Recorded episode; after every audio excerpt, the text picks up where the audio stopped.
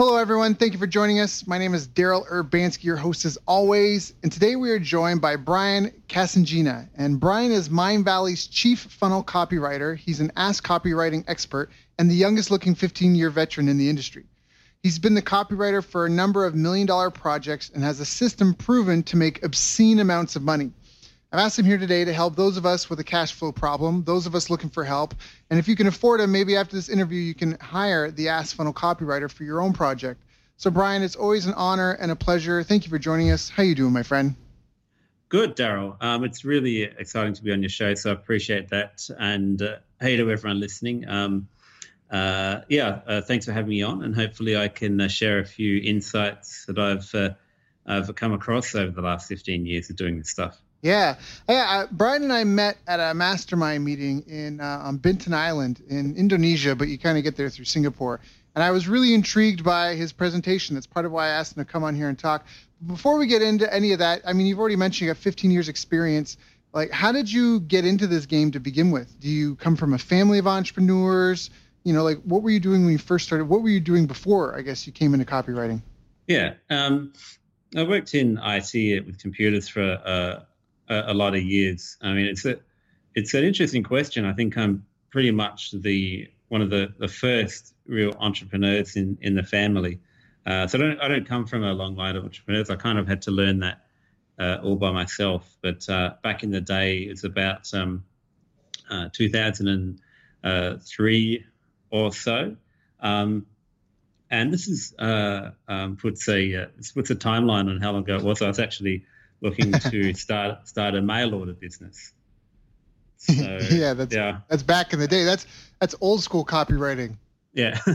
so I wasn't even thinking about the net, but then I found a marketing course, and then I um, they talked about uh, um, using uh, uh, eBay as one way to uh, get customers. So I started putting stuff on eBay, and um, built up a um, a small but thriving uh, eBay business, and um, uh, I was selling products to to business owners, and they saw that uh, that I was listing a lot of stuff, and I was uh, doing well, that, and well enough that they actually asked me to write some of their eBay ads for them.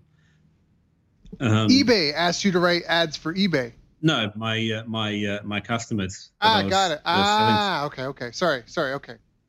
Uh, yeah, cool. and um, I found that that was um, a, a lot easier and more profitable than actually uh, you know, selling stuff in my eBay business because you can charge, you know, um, uh, however much you want, however much you can get for, uh, uh you know, uh, to write write copy for someone. So when I started writing this copy, it's when I found exactly how uh, profitable that can be. So you got off starting. That's how you got into copywriting. And in your career, what have been some of the biggest challenges that you've had to face? Uh, there's been uh, a great many of those. You know, um, mm-hmm. uh, probably the biggest one for me was the um, was the uh, uh, shiny object syndrome, where I'd look into all these different different methods of making money online. You know, um, affiliate marketing, AdSense. Um, copywriting, which I which I eventually stuck with, but all all these different things, they really scatter your attention, mm-hmm. and um, as you and I both know, you know, when, once you focus on something, once you uh, uh, uh, concentrate your focus in, in one area, that's when you really start to grow in that in that area. Right. Yeah, and you know, it's funny because I, have been in it. I haven't been in it 15 years, but I've, I've I'm probably around the 10 year mark now. Yeah. Um, I've at least had my Infusionsoft account for nine years or so, and I, I got mm. started kind of before that. So one of the things though is I'm still learning how to simplify like I was working with a client and we were doing something with like a, a, a funnel tool, like a web page building tool. And, uh, you know, you connect, can connect it to your WordPress site. And he was like, why are we even connecting to the WordPress site? Like, let's just, like, let's just simplify it. Just have everything yeah. in the tool. And I just, for me, you know, it was one of those like, but that's what we've always done. And I, it's funny because I'm like, I realize that is, that is much simpler. And it's, it's, mm. you know, and you can constantly reduce, there's, there's power in simplicity you know once you really start getting complicated it's it's hard to make something scale or work and it's anyways i just like you said there's there's constantly a new shiny object there's oh but i'm going to have a this funnel and a that funnel and a, you know get seven things yeah. just get something that works so Yeah, it's it's a, it's an interesting point about simplification. That's the end benefit of, you know, focusing in, in on one area. You don't get all crazy and complicated all over all over the place. So mm-hmm. that's the real power of uh, ignoring all the the shiny objects and focusing your your attention in one area. So, so good point. As a copywriter, did you have any challenges? I mean, were you just like hot to trot out of the gate? Did you find that there were milestones as you've grown and developed as a copywriter? Tricks, not just tricks that you've learned, but things that you had to figure out. Like, you know what I mean? Did you? Yeah. Yeah. Yeah. Um, uh, it certainly took me uh, a little while to get started. I, I, used to be able to pick up little copy jobs here and there, but but always very low fees. And uh, um, it wasn't until I started uh, mentoring with uh, with a top copywriter, another Aussie by the name of uh, uh, Trevor Toecutter Crook. Mm-hmm. Um, I know, I know. He, yeah, yeah, he's he's one of the guys who um, uh, helped me understand that um, that you know um, charging higher fees, for example, uh, is one of the many things he taught me. Charging higher fees, for example, not only uh, you know uh, gets makes you more money, but it, it also um, it also is more appealing to uh, to clients. You know, um, uh, it, it's it's weird the way we are, but uh, if if someone is char- is quote, quotes you, you know, five hundred dollars for um, for a sales page, and then uh, someone else quotes you five thousand dollars, then uh, then the the higher priced one for most good clients is, is, is more appealing. And I know this because um, I found out after the fact that I, have lost out to other copywriters who quoted higher simply because you know my quote was too low in some instances. so that, that so that was an that was another thing that I had to get over. Uh, you know, um, as a beginner copywriter, you know, charging what I'm worth. Mm-hmm, mm-hmm. Right. That's a lot of people. It's being able to ask for a large sum of money and then hold a straight face because that may not be what you would want to pay, right? By any yeah, means. Yeah. So, and you're not you're not always your best client. That's the other thing. One thing I've learned too is that clients who pay more tend to be less of a headache. This is a great lesson. I don't know if anyone's ever had the opposite. Please share the story. I'd love to hear the yeah. story from you. But typically, anytime from any any business that I've been in, I, most free, what comes to mind actually is my martial arts school. You know, it was like 130 bucks a month or something, and it was always the students, bless their souls, uh, you know, they're like, hey, can I break it up into two payments or three payments yeah. or can I like, and you you make the deal, like, okay, cool, you just you sincerely want to train, sure, whatever, but they just come back with like an endless line of like, and then this, mm. and then that, and then that. It's just so crazy. If if anyone, if you're quoting people and you're having to go back and forth a ton of times, and it like, if it's starting off that way, don't think it's going to change or get better. Yeah, yeah, you've just got to um, uh, well, it's going to say you work your way up um, but that doesn't mean it has to be slow. You know, um, I'm like the most stubborn guy uh, uh, in history. You know, I resist every everything that, that I know I should be doing, and then everything. Uh, at least at the start of my career, anyway. You know, that's why everything took kind of took so long. But you hear about uh, a lot of people who come out of nowhere and are suddenly charging huge fees and and are very successful. And um, uh, in a lot of cases, it's true because you, you come out and, and you've got a skill um, no one knew about you before, but if you've got the uh, the stones to actually ask for uh, what you're worth, um, and uh, with sincerity and, and knowing that uh, that you know um, uh, that you're worth it, and that the client will get the result, and and of course, like you say, holding a straight face, then then suddenly you're um, uh, you can 10x your income very easily.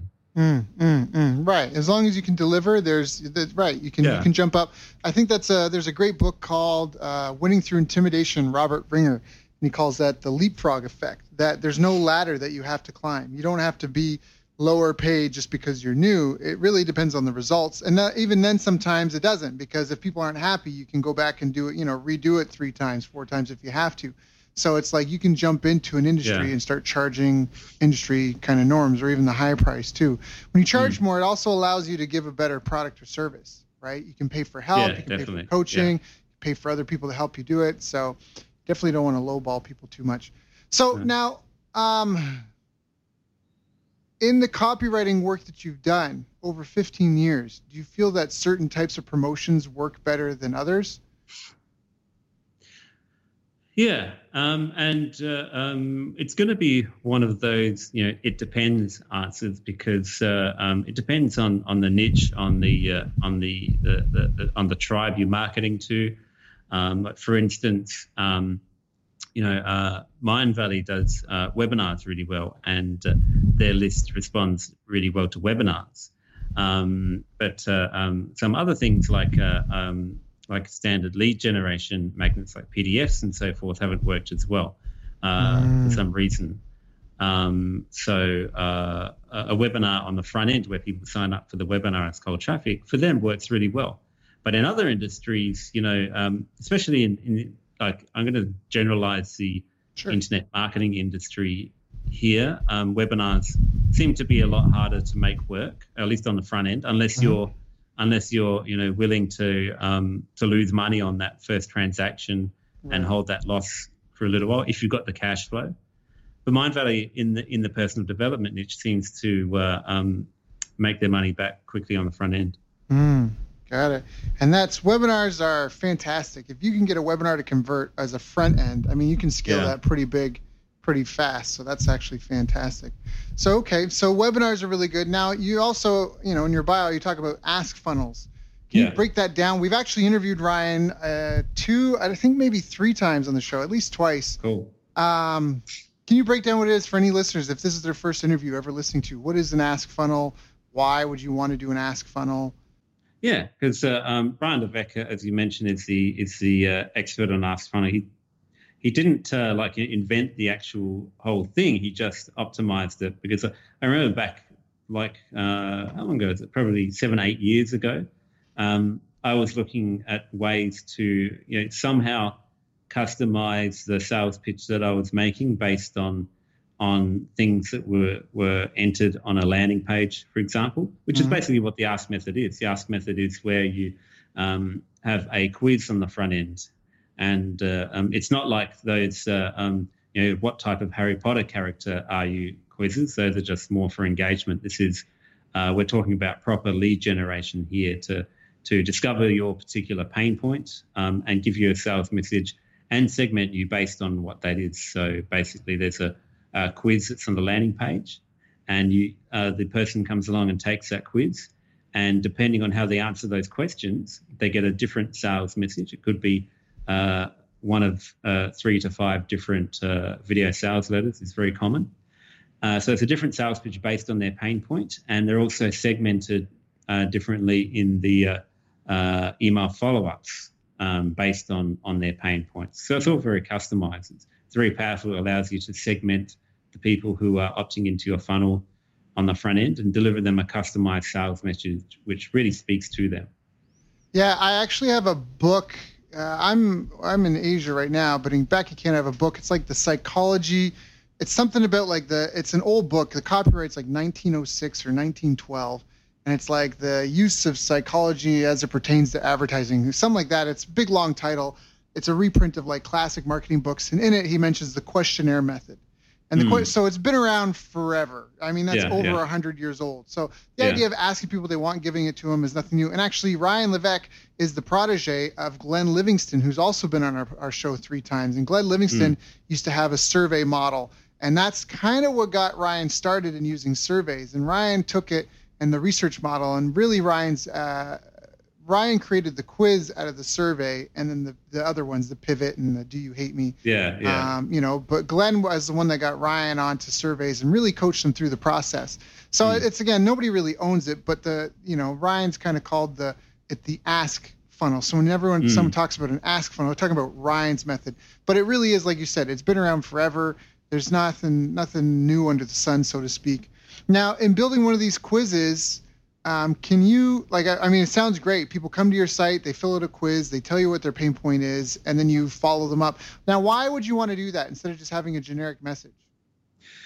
Um, it's much more powerful this way because um, uh, when you can describe um, the problem of your prospect better than what they can in their own mind, then then that's really powerful for convincing them that you've got the solution mm-hmm. uh, to that problem like uh, when they go when they're going through the quiz, um, uh, that's uh, they're not thinking um, this guy is trying to uh, you know, um, uh, dig deep and find out what my pain point is. You know, they're they're, they're in there for uh, to get answers to their problems. So, um, you know, there's it's much better than a, than a one size fits all marketing message when you when you really tailor your marketing messages to the person.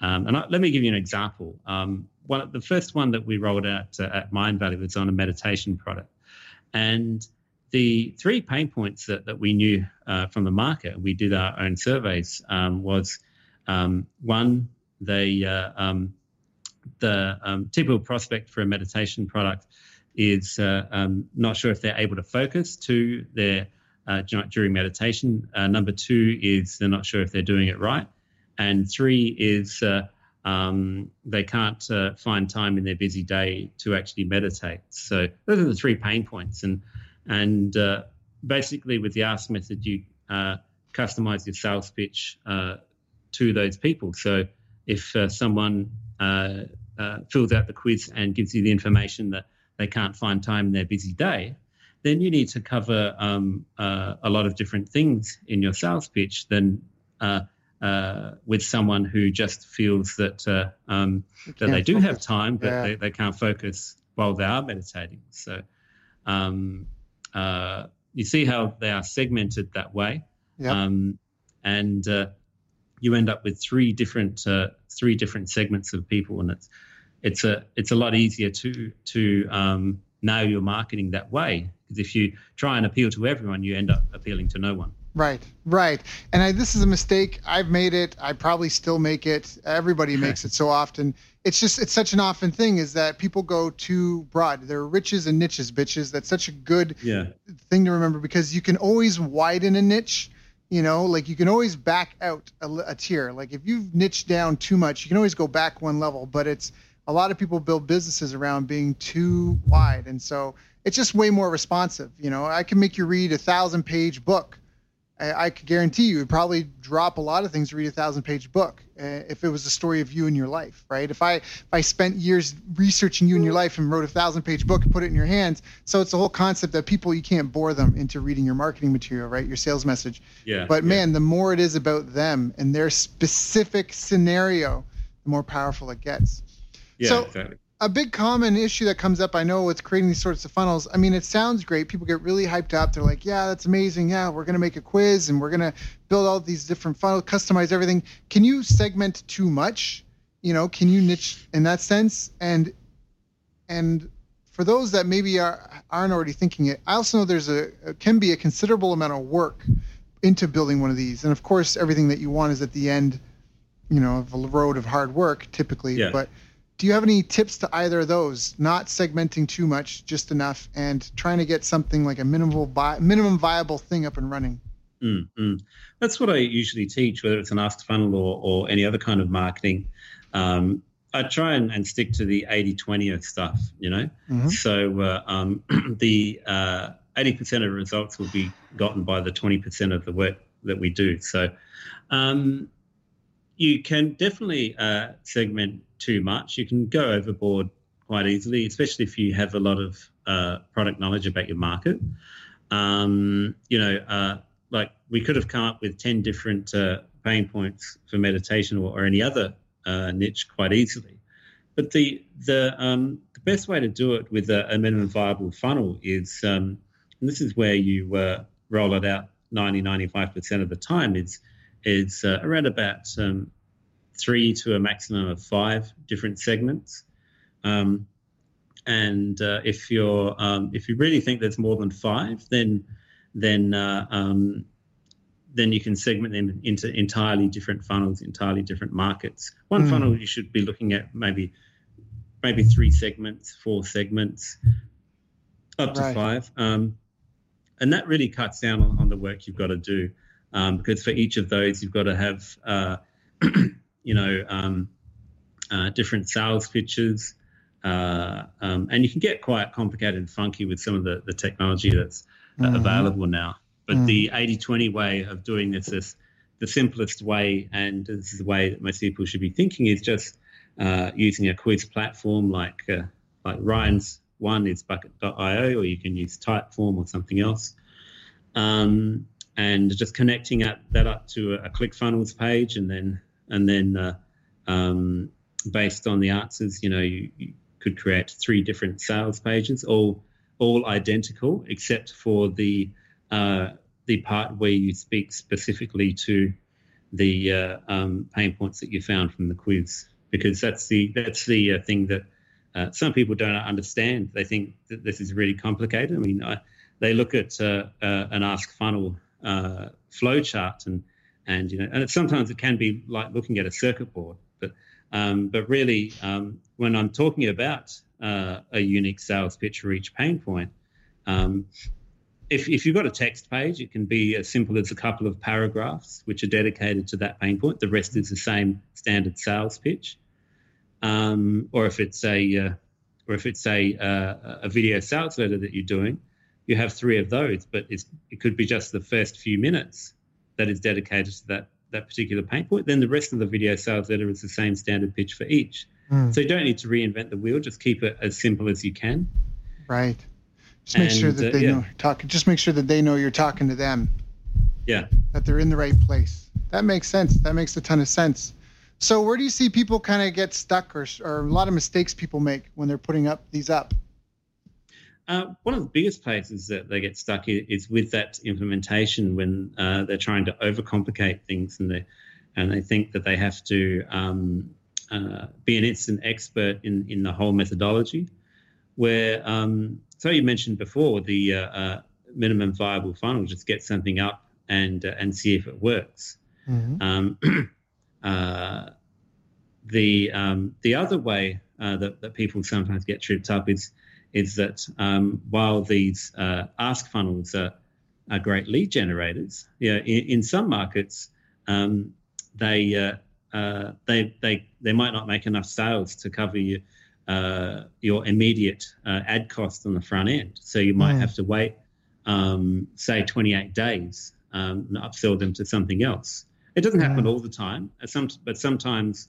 Um, I guess it, it can happen the same with any funnel, really right. Um, any front end offer. Right right right. So what you're saying is the cost of getting someone to take the quiz in advertising is can't be offset because the price point's too low versus the cost per quiz that sort of thing. Is there any sort of typical range that you've seen in the, all the years for what people should expect either in terms yeah. of cost or conversion rates? Yeah. Um, i've seen some people uh, uh, try and use these ask quizzes for really low low price stuff like uh, um, uh, I've seen some for just a, a, few dollars in a front end offer, um, seven dollars, or in a low price uh, continuity. It tends not to work with a continuity offer on the front end, so a monthly membership. Um, uh, the best the best offer that we found to work is is, is a one time offer, um, and it priced around about, about uh, from about uh, uh, the range of about fifty dollars, forty seven ranging up to about uh, one to two hundred dollars. Mm-hmm. Um, anything over that, um, then your conversion rates in most cases will, will be a, a little bit lower.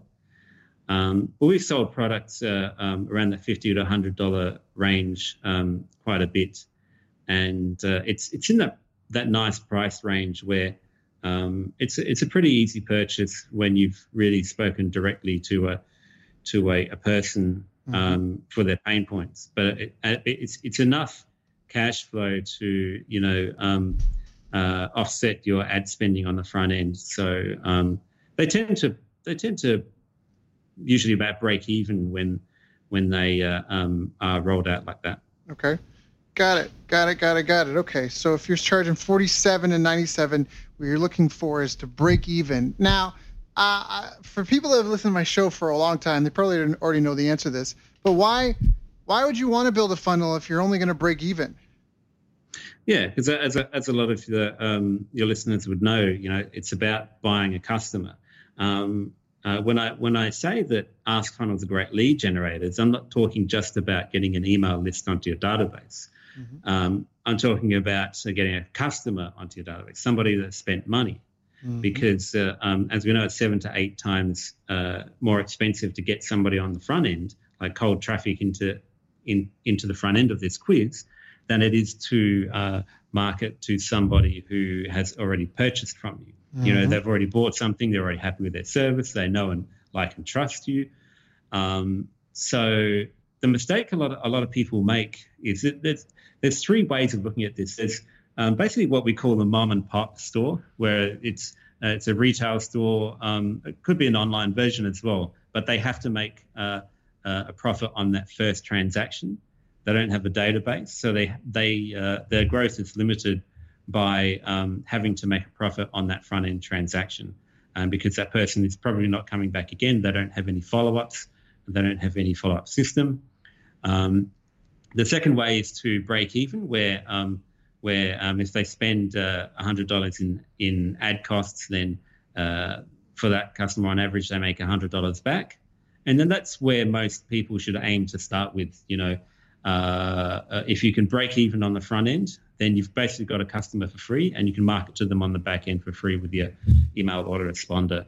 Um, for those uh, with more size and cash flow, you can get more aggressive and uh, and uh, deliberately lose money on, on, the front end. So if you spend uh, um, $200 in ad costs and, and, still making that $100 sale on average, then you've lost $100 on that front end. But if you can upsell that person uh, on the back end a month later to uh, uh, to a thousand dollar product, then that's nine hundred dollars in profit. Um, mm-hmm. But the only way you can do that is if you've got the cash flow to to stay in business um, uh, from the time you incur that $100 loss on the front end until the time that you can actually uh, make that back end profit of $900. So um, it takes cash flow. Um, most people should start looking at that break even scenario. Mm, mm, right. That's excellent. So we're talking about lifetime customer value. Yeah. And that to have a business that's here to stay, typically it's about a long term relationship with someone. It's really tough. You can do it, but it's not easy to try, to try and build a business off of one night stands. You know, people that come through, they buy one product and then they disappear forever. It's just really tough because you have to spend your days finding new people all the time, you know, and that can be difficult. Yeah. And it's it's easier to do if you're selling something like a car because there's enough margin, enough profit in each sale you can, you know, afford to spend the money on advertising or in in salaries, you know, that you're not starving in between sales. But yeah. again, so that's just that's something for people to think about uh, as far as when they're we're getting this up and running, and especially the business you're building. How can you make it like a long term thing? If your business is just installing pools for people, it can be really tough, you know, to make that go as a business. And it might be great in the summertime, you know, if you're in a country like Canada, where in the summertime everyone wants to enjoy their pools and go outside and you know make the most of it. But the rest of the year, it's going to be tough. You know, it's going to be tough to go. I mean, mm. when someone builds a pool I mean, you know, you got nothing else to sell to them, but you could sell them a maintenance package. You could sell them swimming lessons. You could sell all. You could put in a, a better porch and patio. You could put a fence around because they need the fence. Like, there's all these things that you could tack on that now you're not just selling them a pool. You've got a, a family, a suite of products, and you're really creating backyard experiences, you know, and maintaining them for people. And now you've got something to kind of carry you forward. So it's not just a one-time pool installation that's a limited point of view. You're looking at it as a person with a certain skill set versus really taking care of your customers and that part of their life. You know, that's mm. that's the real key. You want to you want to be their go-to for everything in that category, right? Whether it's health or business or what. Yeah, yeah, it's great advice because uh, um, it's it changes the focus from selling the thing, which is a pool, um, and it moves on to selling them a lifestyle, which is uh, a pool and everything that surrounds it. It's, it's summer mm-hmm. fun. Mm-hmm. Uh, so um, there's a lot more money when you do it that way. So now, how do you put the quiz together? And well, let's start off with that. Yeah, um, the first step of the uh, uh methodology is to um, uh, basically get these get find out what these pain points are. Now, in uh, the 80-20 version of this is pretty much pretty much know what the pain points of, of your market are. If you've been in business any time, uh, you know you should uh, um, have spoken to your customers before, and, and, you should know something about what makes them buy. Um, so that's the way uh, you can get started. But if you do have a customer list, or if you want to um, uh, reach out to some prospects, you can do what we call a deep dive survey, and that's basically you send a quick survey to your list or to uh, people who um, are in your target marketing. Say, what's the number one challenge that uh, that uh, that you have in your business? And from that data, you know, you get uh, um, you get these pain points. You uh, narrow it down to the top uh, three to five at most, mm-hmm. and that's the um, that's the pain points that you want to put in your quiz. And you structure the quiz questions to um, to uh, uh, discover which of these uh, pain points that person is suffering from. And the simplest way to do that is uh, um, simply to ask the question right out. You know, um, uh, in the meditation quiz, it was something like um, uh, the same question I just said. You know, what, what's the when you're when you're trying to meditate, what's the biggest challenge that you have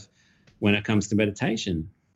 And we the, the available answers were a uh, you know, I can't find enough time in the day. B, you know, uh, uh I uh, can't focus while I'm meditation, mm-hmm. meditating. And C, we're just not just sure if I'm doing it right. And that's how they, they were sorted into the the segments, and that's how they got the correct sales pitch for each segment. Can you break that down one more time for people that because I think that's a really important thing to for people to understand. Because you, you, can't you can't sell some even if you're the best chef in the world, you can't feed someone if they're not hungry. So yeah, dialing into buyer needs and wants is so important. Can you just walk mm. us through that one more time, in case yeah, someone's driving and they can't yeah. just replay?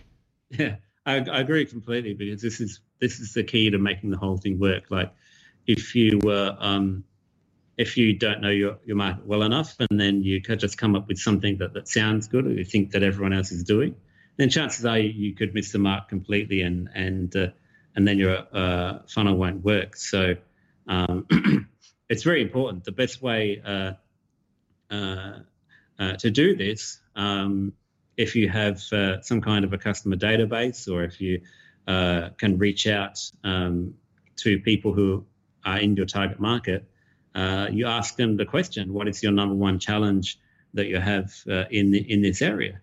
And you'll get those answers back. And uh, from from all those answers, if you you if you have a uh, if you have a, uh, um, a, customer database, you only need about uh, uh, 250, maybe 500 answers uh, to come back from. Like if you email them out a survey, mm-hmm. um, if if you're reaching out to people individually, you can um, you can get enough information from probably uh, 10 to 20 responses. Um, but from that data, you actually get you actually uh, sort uh, all those responses into those individual pain points. So um, get the top three to five, and there's the answers to your quiz. Um, try and stick with three if you can. The biggest, the three biggest pain points that you've not um, not three biggest pain points, not the ones that you've uh, uh, um, uh, assumed are are correct. The ones that you've discovered through this research mm-hmm. are correct. And uh, then uh, the uh, quiz on that you drive traffic to will simply ask them that same question. And that's mm-hmm. how you sort them into the segments. Right. Perfect. And that's so powerful because now they've they've just told you like it's it's the, it's kind of like a flip. You put the survey up, you get their questions answered, and then you flip it back. Now, yeah. Have you ever gotten a survey in the top three? Like is there ever a circumstance where you can't just take the top three answers? Like one of the things people answered, there's no viable business behind that. Is there any examples? Do you know what I mean? Yeah, there, there can be. Um, really, we're um, we're mostly dealing with people that we know are in that target market. Like if you're um, going back to the uh, um, uh, uh, meditation example, if uh, in our target market. You know, we know we we we know for a fact that these people are are um, interested in meditation, whether they're on our list or whether we're reaching out to them um, as fans of a Facebook page or in, in, a Facebook group or something. We know they've flagged some interest in meditation, so we're, we're not asking people. Um, you know, uh, who aren't interested in meditation, you know, what their biggest meditation uh, challenge is, because they're, um, you know, if we email that person, they're not even going to respond to that. So, mm-hmm, mm-hmm, mm-hmm. Uh, um, uh, 99% of the time, uh, all those pain points are, um, are perfectly usable. If you if you find yourself uh, in in that scenario where where you're getting this data that's uh, that you can't solve with your product, and you know your product's good, then uh, it calls into question the people who you're asking the data from. So mm-hmm. If there was if there was uh, if if you are asking the right people and there's still some uh, weird pain point that you cannot serve, uh, you could send them to a, an affiliate link of a product that does serve it or, or some other business. It's very uncommon though. Usually, usually you can cover them all. And so, I guess the next question would be how many data points like is the quiz just a one question quiz uh, how many data points are you trying to to collect and how many can you actionably use on the back end without making it super right because if if you've got three mm. buckets and you're only yeah. and you're only pivoting on one data point then you only have three options but if you're pivoting off two data points for each bucket you now have six possibilities and so is there how do you guys do it typically uh, we usually don't get that complex. We usually find that the uh, um, the segmented marketing message is powerful enough with with the the single data point. Mm-hmm. Um, you can certainly get a lot more complicated, and then you're talking about segments within segments um, of these uh, these people that you're segmenting. So, um, and that can be more powerful, but it's diminishing returns. You know, you probably get better results, but for how much more work and effort, you know. Mm-hmm. Um, so we tend not to do that. If you've got a if you've got an ask funnel that's up and running and working well, and you want to improve that, if you want to um, if you want to try and get the ability to um, increase the traffic uh, and pay more for traffic um, while still in also increasing the sales, then uh, then you can start to really optimize it like that. Um, but for 99% of people, uh, the, the single the single data point is fine. I mean, you can you can certainly uh, uh, have a single a single uh, question quiz. Like if you've seen a lot of these launches by P- Ryan's done it, and and people like Jeff Walker, where uh, you sign up to watch the videos for the launch. Mm-hmm. Um, uh, you'll see. Um, you know, their, you'll see their segmentation quiz on the front end there. And before you even enter your email address in, you actually see, um, uh, like I remember recent one of Jeff Walker's, he always uses, uh, you know, um, at what stage of your business are you in? You know, and people can answer, uh, uh you know, I'm, I'm a beginner, I'm just starting out to, uh, or I've been online for a while and I'm struggling to get to to get some traction, or mm-hmm. um, you know, I'm I'm really doing well in my online business and based on on that question, you know, he he sends you different uh, email follow ups. So typically, you could use this. It doesn't even have to be a quiz as a front end. If anyone listening to this already has something that they're using to capture leads, they could just have a drop down to help segment people into a different bucket. Yeah, yeah. If you watch those guys' launches, they'll they'll often have that uh, that single question quiz uh, on the front end before you even enter your email address. That was something back when even when I had my martial arts school. We, we, we yeah. The, then it was said you can get basically usually get two data points like name and email, and then you can have up to two drop downs without it hurting your opt-in rates too much. But if you have yeah. three data points like name, email, phone number, it'll affect your drop-in rate. And if you have two or three drop downs, then you know it's like the more things you ask for, the more it hurts. But if even if you're just going just email and one drop down, you're probably not going to get wor- uh, like uh, a significant drop if you go like email and two drop downs or name email and one drop down. So anyway, it's just kind of interesting to to play around with that stuff. So now what? So right, we talked about this. Survey your market, figure out their biggest challenge, take the top three, make th- three buckets. Try to keep it to three buckets. If you have to, go out as far as five. Try to keep yeah. it tight though if you can. So now we've got these groups now, how do we write, whether it's a webinar and we're segmenting them or it's a quiz and we're segmenting them, what do you think matters most in in the copywriting follow of the follow up? Uh, in the email funnel itself. Sure. Yeah.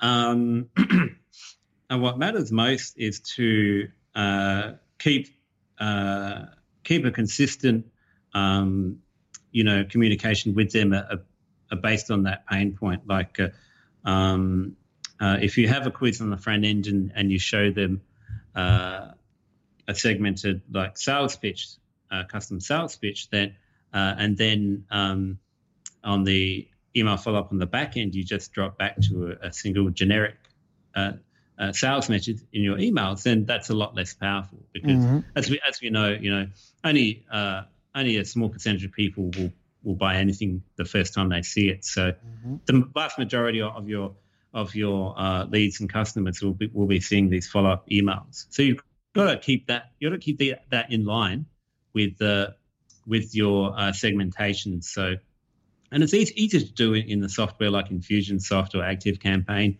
um, based on tags and all, on all sorts of technical stuff, which I don't really uh, tend to use personally. Um, you know, I, ha- I have uh, people to do that, but um, uh, um, with the technology, you can you can keep uh, that customized sales message coming to them via emails. Um, and it's the same as what I what I said before. If you picture your email on the page, uh, it only needs to be the, the maybe the top paragraph or so mm-hmm. um, that is customized to that pain point. The rest of the email can be generic, the same for for each segment. It's just a a, a small unique customization uh, of sales copy um, at the top of the email, which says, "Hey, um, you know, I, I I can see you're, you're I, I used to having trouble focusing during meditation. Here's a, here's a good piece of content about that, um, for example. So, so it, that's all it needs to be. Again, the 80 20. So, now, do you recommend? My next question to follow up with that would be about selling in the emails. Do you recommend selling? Because some people are like, you know, uh, well, anyways, we don't talk about other people. But do you recommend? Uh, so they used to say like with off we talked about mail order mail order it was like i think it was 80 20 uh, yeah. like 80% content 20% pitch it, do you pitch in every email do you advocate that there should be a pitch in every email like if someone signs up to your list and you got a product to sell you should you know be pushing them to the sign up page over and over and over again how long do you do that for uh, how hard do you push? Should you just try to establish a relationship for 21 days before you send them any pitches? Kind of what what do you feel is the best practice? Well, it's a lot of different different ways to uh, to actually do this, and and I've seen all all of the methods mm. um, working uh, in different niches for different people. You know, um, we find that uh, the first email that that comes out after they sign up for non-buyers is uh, is the one that generates uh, the most sales. So basically, I always make that first email a reminder about the uh, the product because uh, we found that that's um, that's one, or, mm-hmm. or, if mm-hmm. not the highest revenue generating email for non-buyers. Mm. Um, uh, so I always have maybe one or two reminders, but not not too many. If they don't uh, if they don't buy within the first day or two, um, what I usually recommend is to uh, start sending them some useful content. Um, and uh, this helps build the build the relationship, as, as you say, because that's very important. You know, it, it gives them some useful how-to information. Mm-hmm. But the thing the thing to remember about um, about uh, you know content versus pitch is that the fact that uh, um, you know when you choose the, the right content, it it still um, it still contributes to the sale because uh, what I do is I choose my content strategically. If we go back to the uh, meditation example again, um, one of the pain points was um, the fact that uh, uh, uh people thought they they have to, um, you know, uh, and this is this is a this is generic. It's not actually one of those pain points, but it is another that we were using for the for the segmentation. But it's something that's common common to all segments, and that's the fact that people think they have to you know clear their mind like you know like a Zen monk uh, and have mm-hmm. that uh, blank mind while they're meditating. Right. Um, and we we we had a, a, great piece of content. We had a great uh, video at Mindvalley where which uh, explains why um, this is not the case. And uh, um, the reason we use that in the funnel is because it's strategic.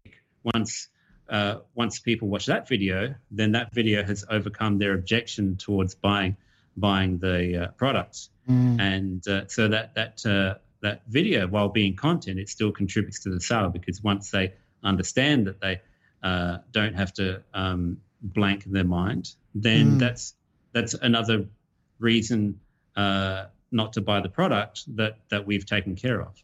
Got it. Got it. Got it. So you're sending the content you're sending is is kind of educating them through objections before they've even necessarily come up because you're not pitching them right then and there. So it's it's like assisting the sale that you're going to try to make again yeah, in the future. Yeah. Now, yeah, the, the, yeah, the, the, the objection is there somewhere, whether they're thinking about it or not. Right. Um, and uh, um, so, uh, you know, in a one-on-one conversation, you would be able to draw that out of them, like mm-hmm. if you're one-on-one selling. Um, but when we're um, when we're marketing to to people with mass media like this, you know, we don't have that ability, so we have to kind of uh, bring that up um, and send them the content. You know, if just in case that's one of the things that is uh, stopping them from buying. Right. Now, are there typical objections? I know with Gary Bencivenga, he says that the common objections in order are you know, no time. I don't have time to look at this. It's not for me. Why should I listen to you? Uh, disbelief and then time to think. Would you agree with that? Would you add anything to that? Would you change it? Well, um, I can't think of any scenario where I would disagree with uh, yeah. a man like Gary Bencivenga. so, um, for for uh, whatever copy I've written, you know, the uh, um, uh, the no time objection is is always uh, the biggest one, and um, uh, that's that's the main one because we're all busy. You know, I, have I know I've got a bunch of courses in my inbox uh, which I've never even logged into. You know, just haven't had time mm-hmm. to uh, um, to log into them. So everyone else is the same too. Um, so you know, uh, uh, if you can get around that objection like, for instance, you know, um, when I talk about continuity programs, um, uh, uh, for the time objection, I always I always break it down to the uh, number of hours you've got in a year, and uh, and uh, break break down the continuity program to the number of hours that it would take per month, and then you can really make it sound like uh, just a few minutes a month that people need to spend mm. looking at this material, and, and that's that's the way I kind of get around that objection. That's the mm. big one. Um, the other big one for me is is trust. So um, uh, the more testimonials that you can have, but uh, the better. But also different kinds of proof. You know, there's scientific studies. There's um, there's uh, all sorts of different proof that you can use depending on your on your niche. And that's that's the other big one, probably trust. Mm-hmm, mm-hmm, mm-hmm. Now, you mentioned continuity. How is selling continuity different than selling a one off product? Uh, continuity is a bit um, is a bit more of a commitment for a person. Um, I've seen a, a, lot of continuity products launched, um, and uh, uh, there's different ways of doing it. But um, I see a lot of people trying to sell it on the front end, and you know, it's kind of um, it's kind of like uh, going up to a girl in the bar and and sort of planning out your next three dates. Mm-hmm. Like uh, um, that's that's kind of the sales pitch that you're you're coming across to people, and if if they're if they're already uh, um, you know uh, uh, uh a fan of yours, they might uh, agree to to try you out that way. But um, but really, it's it's a little bit of a commitment. You really want to sell them something small and and non-committal on the front end, just to get to just get them to test the waters. Mm-hmm. Um, in every example I've seen uh, uh, that I've worked on, uh, that's the way it's worked better. I mean, I've, I've, seen Ask Funnels where they're trying to sell a continuity product and it just doesn't work at all. Mm-hmm. Um, you know, for some reason, uh, uh, mostly because of the commitment, it just doesn't. Uh, it's it's it's too much to ask the person on the front end. Right. So does it and work? This is it. This is it. This is like even. Sorry to interrupt. This is like okay. even even when you have no contracts and no minimum terms, like you know, like uh, like cell phone companies. You know, like a lot of places in Asia. Mm. I think it's in, in the US. I saw you can uh, get contracts at like three years or something, which is oh, insane. Yeah, no, it's in, nuts. In, in, in, Australia, it's like two years is common. Um, but people don't want that. That they, they just want uh, their phone and they want the uh, the flexibility to um, uh, to go with whatever service provider they want, and if they uh, uh, they know that if if if you drop the ball as a service provider, you know that they've got plenty of other choice and they don't want to be locked into you. So that even when your continuity um, is like you can cancel uh, instantly at any time, um, it still it still seems like um, too much of a commitment because uh, I guess psychologically deep down we know that uh, um, that you know it's like uh, uh, it's like the old Reader's Digest books where they used to just pile up after a while and then you eventually get sick of seeing them and you'd realize that your credit card was being whacked for each one as well. So mm-hmm. uh, you'd eventually cancel. We know that that's uh, uh, likely to happen if we sign up for something even if we know there's a trial period we know that we're likely to miss that that's why it's that's why it's um, you know uh, uh, too much commitment. Mm-hmm. So uh, uh, they work much better on the back end once they know, like, and trust you, and they know that they want to see hear from you regularly. You know, continuity is a great offer. Mm-hmm. And so, is there any way you present continuity, or would pitch it, or I mean, it sounds like you know, sell a one-time something on the front end, and then try to get them, you know, like if you're selling supplements, you know, give them a yeah. sample or the supplement first and then offer the auto ship. You know, hey, do you want to have to order this every month or do you want us to ship it to you and, you know, if you have too much, you just cancel, you know, or that sort of thing. Now, because some people say like use the premium. People say Sports Illustrated was built off the football phone and stuff like that. People yeah, bought yeah. Sports Illustrated subscriptions based off the premiums.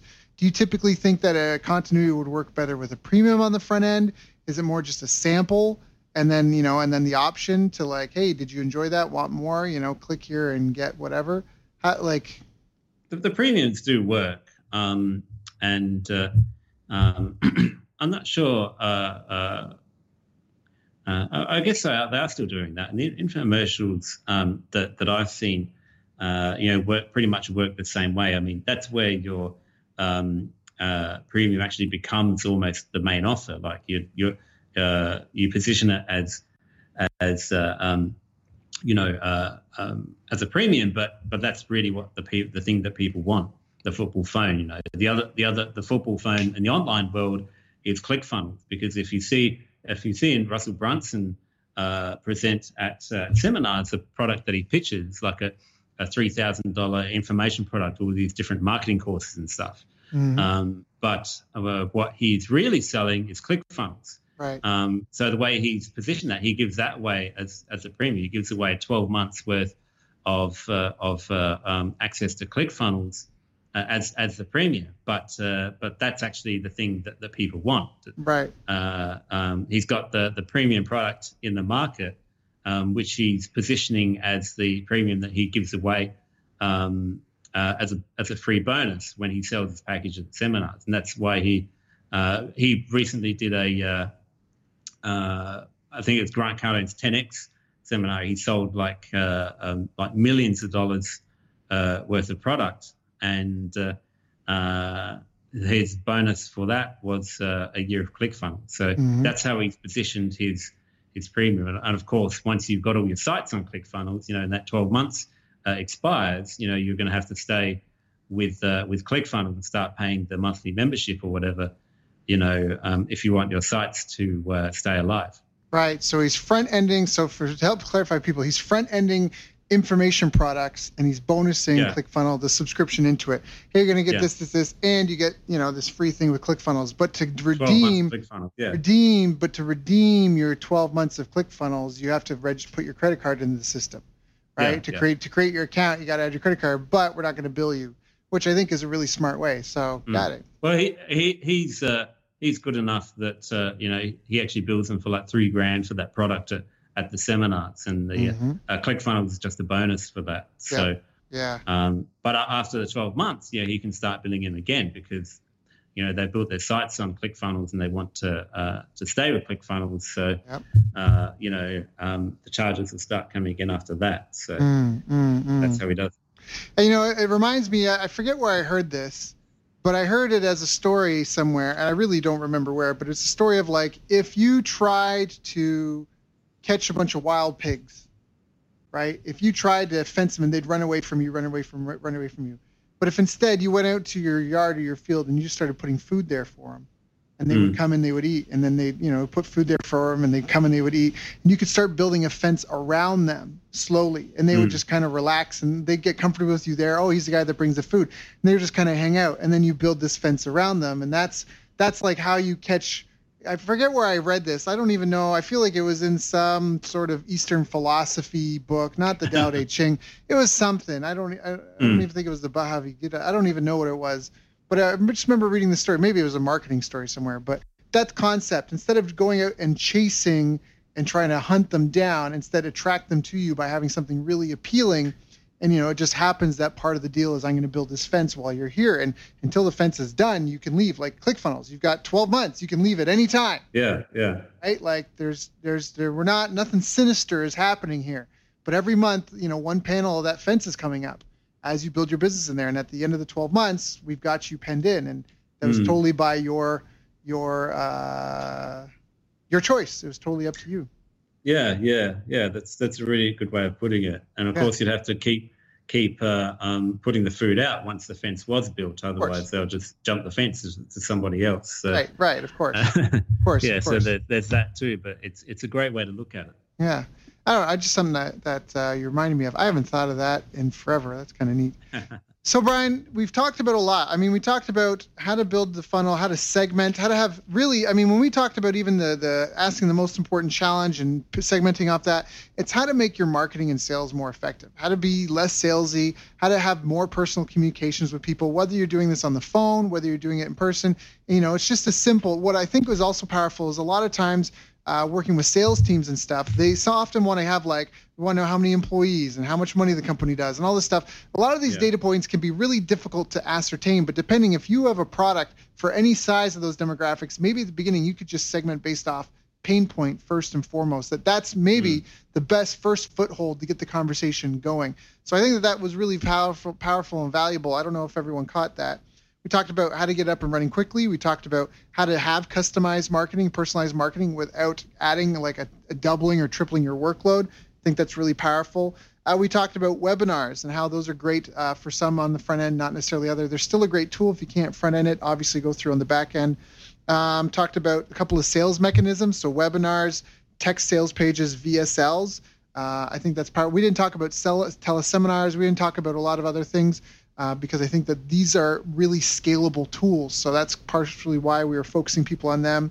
That's something that you and I already think built in, but some of these people listening, they might be in a one-on-one sales business, and so it would be interesting for them to think about how could you do your business with a webinar, with a sales yeah. page, with a VSL, because yeah. that will allow you to grow and scale.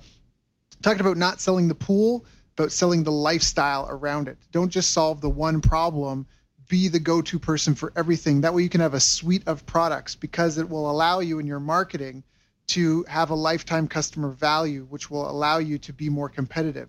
What we mean is if you're just selling the pool, you got to make any money. The deal you make on that pool is the deal you make on that pool. But if you can bring them in and you have a suite of things to sell them, now you you know you don't have to make as much money on the pool. You just need to get them as a customer because you know you're going to get them for the swimming lessons and the patio and the fence you're going to build around the pool. So I think that was really, really important as well. Uh, that you didn't have to necessarily do a quiz. If you already have something that's working, you can just segment right then and there, a simple drop down. Mm. And we also talked about how to follow up and market to them, that being consistent with the reason why they, friends for a reason, friends for a season, and friends for life. If they tell you the reason why they're on your list, don't start talking about something else. Keep to that reason. How to, how to, how to, uh, one of the other things I think was good is you talked about really, you know, you told people the goal that really the first email they send them should help with the most sales. So that first email, I think, is where the focus point is because I think it can be confusing for people in today's day and age when you can have email tools that go on for years and months and however long. How often do I nurture them and how often do I sell to them? You're like that first email should be selling. It's not, you know, maybe, maybe it's not the hardest sell email, but it should be a performing email yeah, for sure. Just a reminder, yeah. Right, a reminder.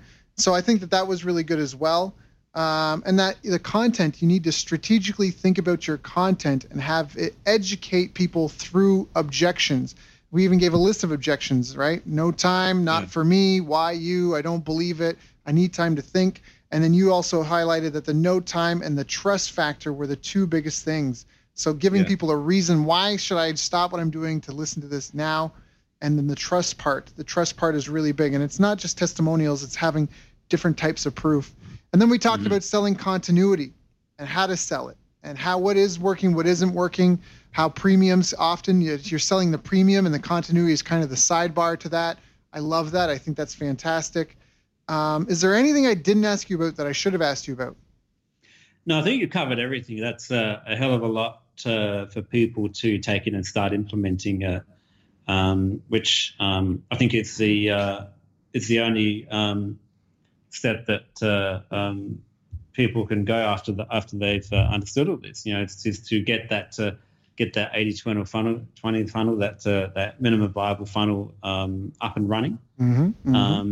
You know, don't worry about perfection. Just get something going. Yeah. Uh, that's that's what Ryan says. You don't have to get it perfect. You have to just have to get it going. That's right. Yeah, Gary Halbert said the back of the day. You don't have to get it right. You yeah. just got to get it going. Yeah. So if anyone here thinks, okay, I'm ready gung ho, or they're already in it and they're stuck and they want some help, how do they reach out for to you if you, they want to get your help with it? Um, just go to my website, which is uh, funnelinfluence.com. Okay. And uh, um, at the top of the site, I've got a uh, uh, a button they can uh, um, register for a, a, free editable funnel chart, and just I'll have I'll send all these uh, different funnel charts that they can look at because uh, sometimes it can be like a bit like looking at a circuit board, especially if you're just starting out. Um, but you get these on your computer, you see how they they connect up and flow together, all the moving parts, and uh, before you know it, you're um, you're really familiar with the way everything works together and and you can start to working on it to uh, crack crack open your ClickFunnels or whatever you use, and then start putting stuff into action. That's awesome. So the URL one more time. Funnelinfluence.com. Perfect, Brian. Thank you so much for joining us today. It's always an honor and a pleasure. I appreciate uh, knowing you. I appreciate what I've learned from you and the things that you've reminded me of. And I appreciate you taking some time to share with my audience today. I think this has been a really impactful call. People may want to listen to it again. There was a lot of nuggets in here. Um, there really, really was. I mean, from this, if you knew nothing, you would know enough to be dangerous. You know, just just just after listening to this, I really like this one call in and of itself. So uh, again, I thank you so much for taking the time. I know you're traveling, and so I appreciate you, my friend. And I'm looking forward to catching up again to see how things are going and just you know growing old and successful together. Sounds good, man. I, I appreciate. Uh, everything that you've uh, uh, put into this uh, call as well. Um, been insightful to me too. So, but I'm, I'm happy to share um, with you or your tribe anytime. So, uh, if anyone wants to hit me up, uh, um, um, I'm happy to, to share even more. You've reached the end of our interview. Now, first, let me thank you for listening. I appreciate and respect you more than you'll ever know. And now I'd like to ask you a couple of questions. First, what three lessons did you just learn? What three aha moments just jumped out at you? Second, what can you implement for yourself and your business in the next 24 hours? Third, what can you give to someone else to help you with or give them to just do it for you? Whatever it is, remember taking action is the secret sauce to results. Now, if you think this interview would be helpful for a friend, please give them a link to it. It'll help them and it'll help me too. I'd also like to invite you to help me find out more about the challenges you're facing, your dreams, your goals, and how I can help you overcome what's holding you back. We both do better when we know better, and your success is my success. So please reach out and interact. You can visit our website, bestbusinesscoach.ca for Canada or California, where I'm from and where I'm living. You're welcome to also try out one of our paid programs. You can find us on YouTube, Facebook, and pretty much every other social media channel you can think of. You should also subscribe to the podcast. And if you're enjoying them, please leave us a nice review. It really helps. That's all for now. Once again, thank you. Take care of yourself and remember the world needs the best business you can build. And I believe in you.